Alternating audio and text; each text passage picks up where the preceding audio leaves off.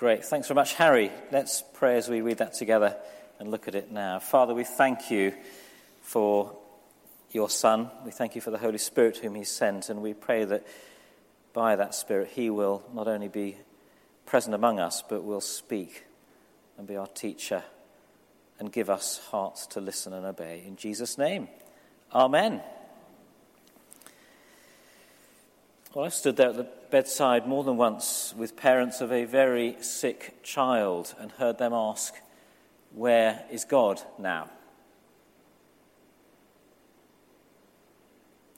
Or just imagine being a follower of Christ in a country, we just prayed about some of these countries, perhaps in the Middle East, where to follow Christ means to be rejected by your own family, perhaps even to lose your life. Where is God when you're suffering such danger simply for following Christ?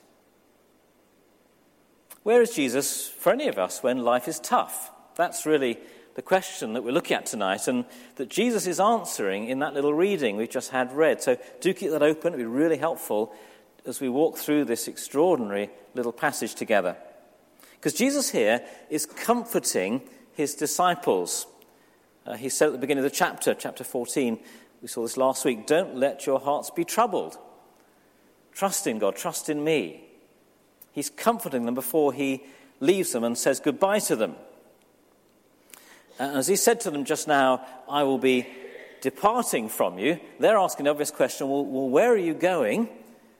And what's the way? That was the, the question that he answered back in verse 6. I am the way and the truth and the life. No one comes to God, to the Father, but through me. I'm going to the Father, and I am the way that you'll find to get there yourself. And Philip says, Well, that's great. Uh, fantastic you're going to the Father. Show us the way. We want to see the Father. And Jesus says, Well, to see me is to see the Father. Uh, if you follow me, if you come with me, if you look at me, you'll go all the way and you'll see the Father in me as well. You can't separate us in the glory of the, what we call the Christian Trinity. Father and Son are one. And to see the Son is to see the Father. But that still leaves the question, doesn't it? If Jesus is going away and if he promised the beginning of this chapter that he would one day come back and take us to be with him in heaven, but if in the meantime he is going away through his death and his resurrection and then going back to heaven until he comes again to take us to be with him, well, where is he and how is that any use to us? So, uh, as we've already touched on, there are two questions behind tonight's passage, both raised by the previous section, verses 1 to 14. Where is Jesus going to? We've seen that he said, I'm, I'm going back to the Father in heaven. And how does his departure back to the Father in heaven help us today? Because it feels like he's just left us on our own. How do I live as a Christian? How do I follow Christ? How do I know him? How do I get Jesus' help in that gap between his death and resurrection and return to heaven and the day he returns in glory and takes us to be with him in what we call heaven, the new creation? Those are the two questions. And he's going to answer those in tonight's reading, verses 15 to 24. How can Jesus be physically absent and yet still be present to us and helpful, in the strongest sense, helpful to us? How can I experience the presence of God, Jesus, today? Well, these verses 15 to 24 describe a wonderful way that the Father and the Son have made it possible for you or me to know their intimate presence and their comforting help today. Even though physically we don't have Jesus among us as they did in that upper room back then. And in a sentence, here's the answer, here's what this sermon is about. The means by which you or I continually know the Son's presence and help is the gift of the Holy Spirit. That's what this passage is about. We know Jesus' presence and help by the Holy Spirit he has given us. Now, he's going to lay out in this little, very short section four connected ways that the Spirit helps us to know the presence of Christ, to have his help. There's really three, as it were, comforts and then one challenge. But they're all four ways that the Spirit helps us. So without further ado, and we're going to go through them fairly quickly, here's the first one. The Spirit that Jesus gives us speaks Christ to me. Have a look at verses 16 and 17 again. Jesus says, I will ask the Father, and he will give you another counselor to be with you forever, the Spirit of truth. He goes on in verse 17 You know him because he lives with you, literally is what it says there, and he will be in you. He lives with you, he's with you now, and he will be in you then. We'll come back to what then means. So Jesus is saying, I will die, I'll be betrayed and, and crucified, I'll then rise again, and you'll see me, but then I will go away again to heaven, what we call the ascension, the exaltation of Jesus to glory. But from there, I will send the Spirit, God's Spirit, sent upon the church at Pentecost, so that all that believe in me will know him and will know my words through him. The Spirit speaks Christ to me. See what he calls the Spirit here in verse 16 another counselor.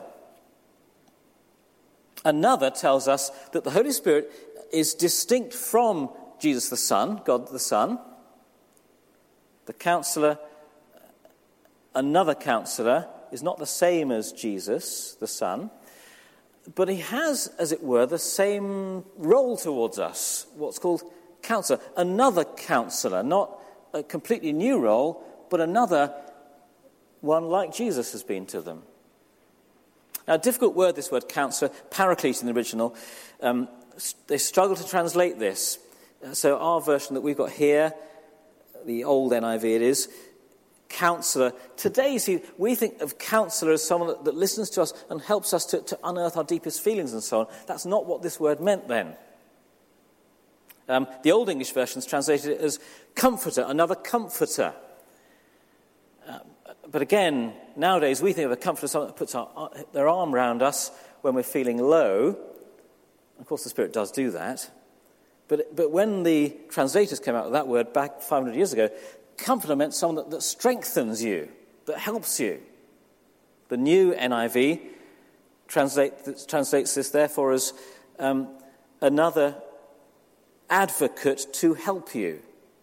So, someone that kind of stands beside you on your side, like a lawyer in court, but to help you or strengthen you. So, it's a difficult word. Um, but I think there's a clue in the other phrase Jesus uses to describe the Spirit here. Do you see in verse 17? The Holy Spirit of truth.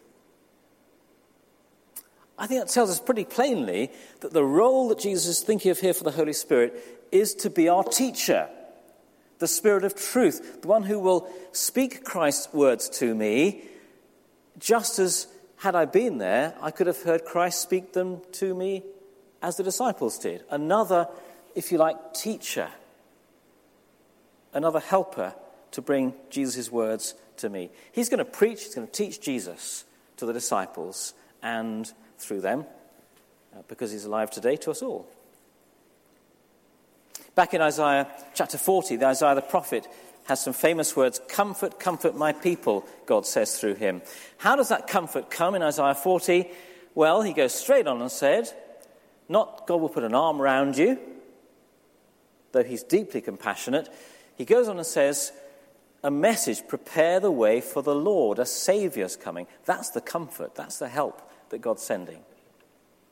The Spirit shows me Christ, speaks Christ's words to me, continues the work of Jesus the Word by bringing his words to us too.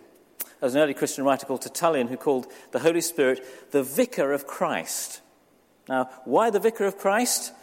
Uh, well, because in the olden days, when a, a rector who had, had the kind of living of a parish went on a tour off to Italy for three months, as they did in those days, they would leave a, a more junior clergy person in charge to do their ministry, to teach and preach, whilst they weren't there. And that person was called a vicar, someone that vicariously does the work of the rector.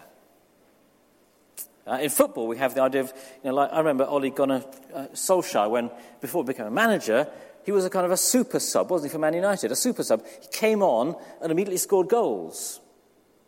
The Holy Spirit, reverently, this is probably close to heresy, but he is the super sub for God the Son. Another helper, another teacher. The Spirit that Jesus sends when he has gone, he says, will remain with the disciples with us forever to bring the word of Jesus to us as Jesus did. So, can I ask you, have you received the Spirit of Christ? Because if Christian faith is a mystery to you, it's not because Christian faith is crazy, though it's pretty challenging. It's not because God's hiding himself from you.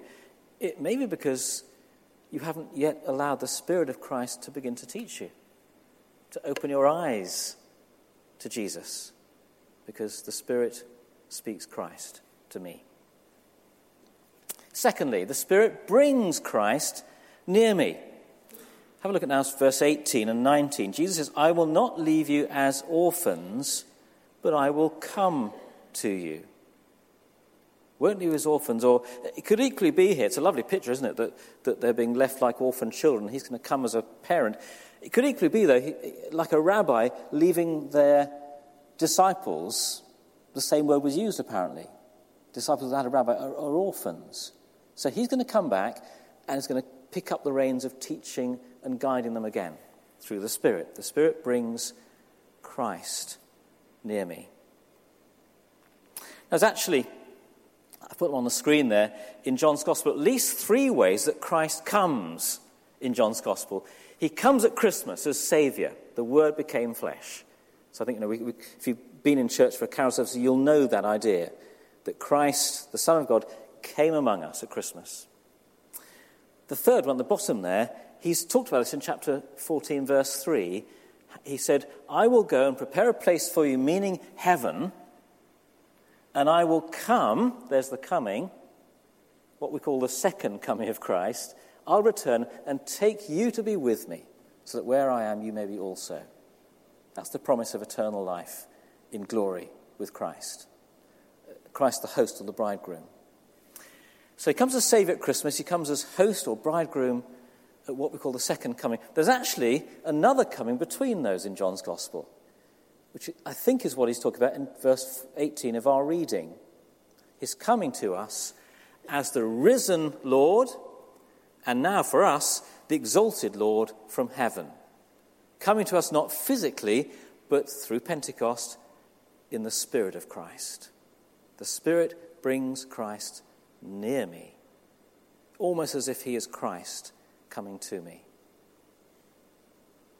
Does it make sense? You with me there? So there's a, a middle coming, isn't there? There's a first coming, a second, but there's also this middle, non visible, spiritual coming of Christ through his Holy Spirit. Now, why does that matter to us? Well, because it means that to encounter the Spirit of God, whom he gives to all who put their faith in Christ, if you're a Christian, you have received the Spirit of Christ. You have. You haven't just, therefore, as it were, met the Holy Spirit, you've met Christ, because the Spirit brings Christ near to you and me. I will come to you, he says. I won't leave you as orphans, but by my Spirit I will come and be with you. Isn't that a wonderful promise? He says, Because um, I live, you will live. Verse 19. You will see me. Because I live, you will live. He's saying, isn't he, that because he's now the risen Christ, because he's now in heaven in glory, if he comes near me through the Spirit, that means the very life of God, the risen life of Christ, is now available to me. Because I live, you will live. Rather like a, in a, a mother's womb, the umbilical cord connects that child to the life of the mother, doesn't it? So what's keeping it alive? The Holy Spirit connects me to the very life of the risen Christ. Because Jesus lives and the Spirit brings Christ near to me, I live. Spiritually, I live. That is, again, amazing news, isn't it? Because it means that there's no temptation, there's no failure I can uh, come up with, there's no weakness I can show, no trial I can go through whenever life is tough, when I will not still have available to me God's forgiveness, God's peace, God's strength, God's life, because in Christ I now live by His Spirit that's brought Him near. And the life of Christ is indestructible. I'm weak, but He is strong. The Spirit brings Christ near me. Thirdly, the Spirit unites Christ with me. We're just stretching the same idea here, or Christ is stretching the same idea a little further again, if you're still with me. Have a look at verse 20. Jesus then says, On that day, he seems to mean here the day that the disciples will see him again, the day of Pentecost and the period that we're now in until he returns again. In the day of the Spirit coming to me, you will realize that I'm in the Father, and you are in me, says Christ, and I am in you. You are in me, and I am in you. Complicated language, isn't it? How can one be in the other and the other in the first? He's talking about how we're united to Christ through the Spirit when we, as we would put it, become a Christian. You receive the Spirit, and He doesn't just bring Christ near to me, He unites Christ with me. Christ in my heart, me in Christ, in the heart of God forever. It's an amazing thought, isn't it? That, that unity that the Father and Son have shared, yes, uniquely, because they are the one being of God, Father and Son and Spirit. But that's now, as it were, been turned outwards towards us, as if to say, we want you to experience a little of that unity as well. To become one with the Son and with the Father through the Spirit who now lives not just with you, but in you. He says you don't really get this now, but one day you will. You'll see that I'm in the Father and you're in me and I'm in you that the oneness of the Father and the Son has now been shared openly with you. And that's the miracle of this coming of the Spirit that Jesus promises. He's not just near me, He's in me. I'm not just forgiven, I'm a member of God's family. I'm not just a believer in Christ, but I'm now part of His body, one with Him. He in me and me in Him. the great Bishop Ryle said of this extraordinary gift of Christ Himself to me. He said, There's more of heaven on earth to be obtained than most believers are aware of. We're not just waiting to know Christ in heaven. By faith, by the Spirit, He's in me now. See, the Christian life is not, is it, about rules? Certainly to begin with, it's not about self righteousness. It's not even just about redemption and resurrection.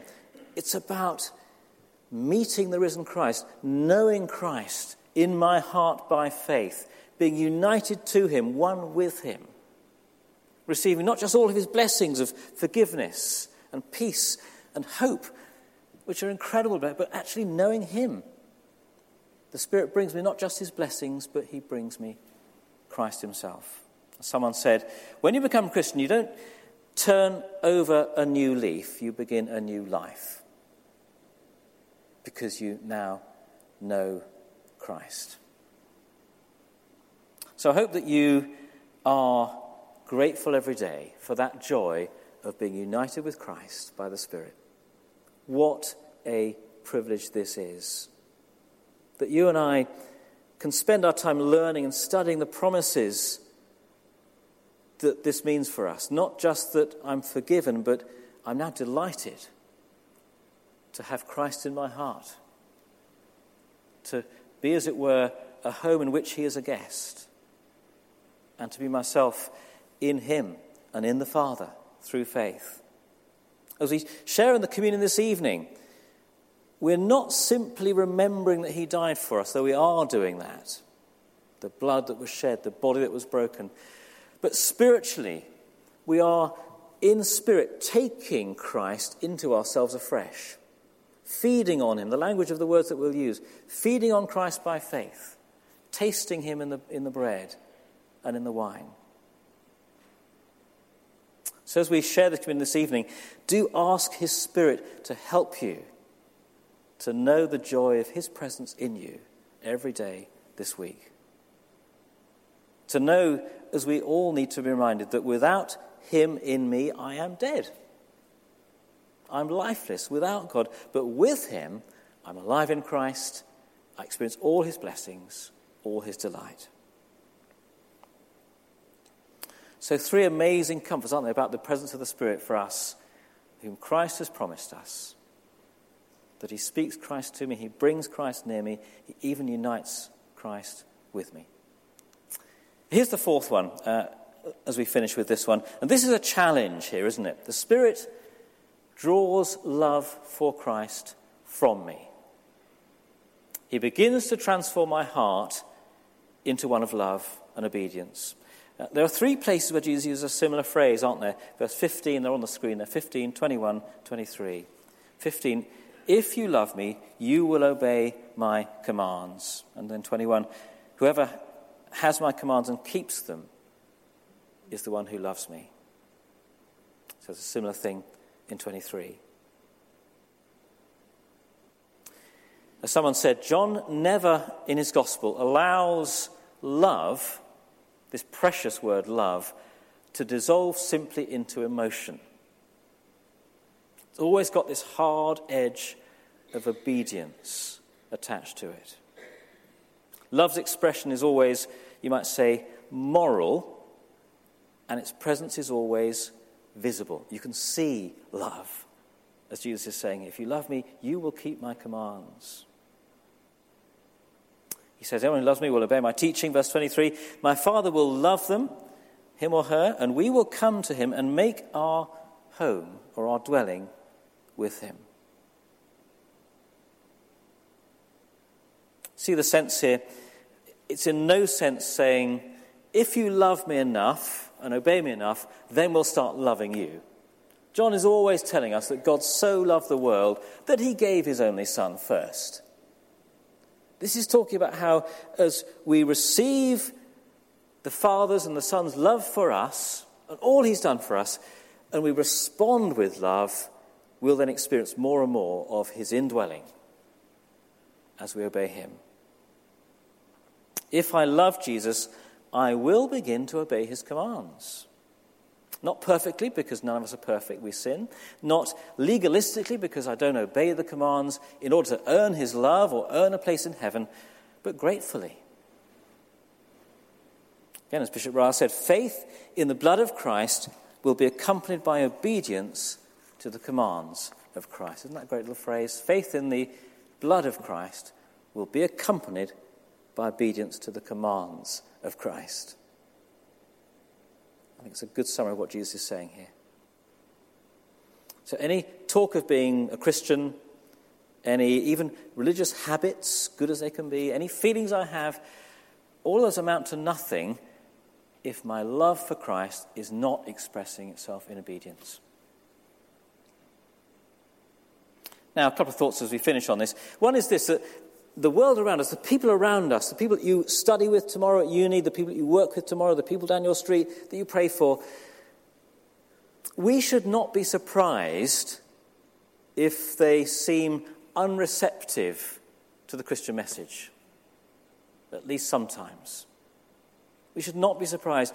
Christ says it, doesn't he, that, that it's as we respond to his love that he shows himself to us. He will show himself to us. He's not hiding. But it's all God's grace, all God's initiative. I cannot convert a single person. You could, you could probably teach someone English, you could teach someone to ride a bike, but you and I, we have no power to convert. Only Christ, through his Spirit, show Christ to people. And that just means, secondly, let's be prayerful. We're praying for five, many of us here, aren't we? Praying for five people to have their eyes opened to see who Christ is by the Spirit's power. Let's be humble about that because I wasn't always a Christian. I was a long way from God.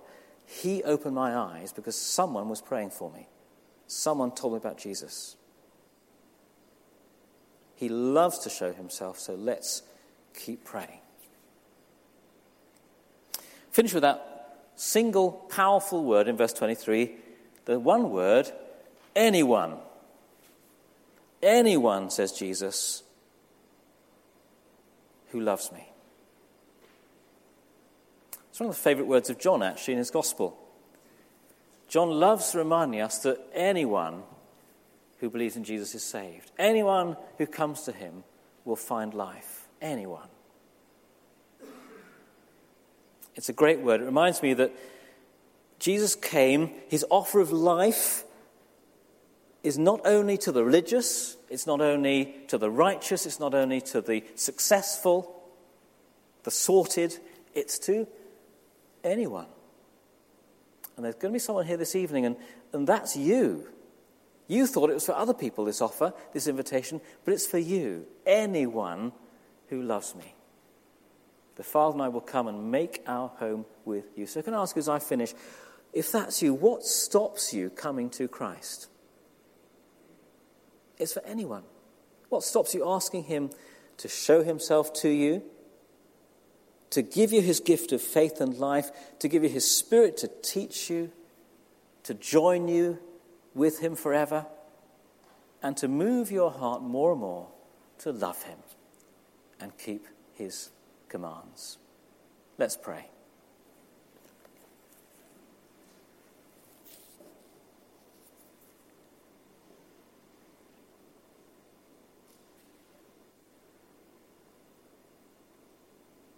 So, Lord Jesus Christ, we thank you that you are risen and exalted in glory and that you have poured out your Spirit, that we might hear your words still, that we might experience you near to us and even in us by that same Spirit. We pray that you'll move all of our hearts to love you because you first loved us, to keep your commands so that the world may see that you are our Lord and Saviour, now and forever. Amen.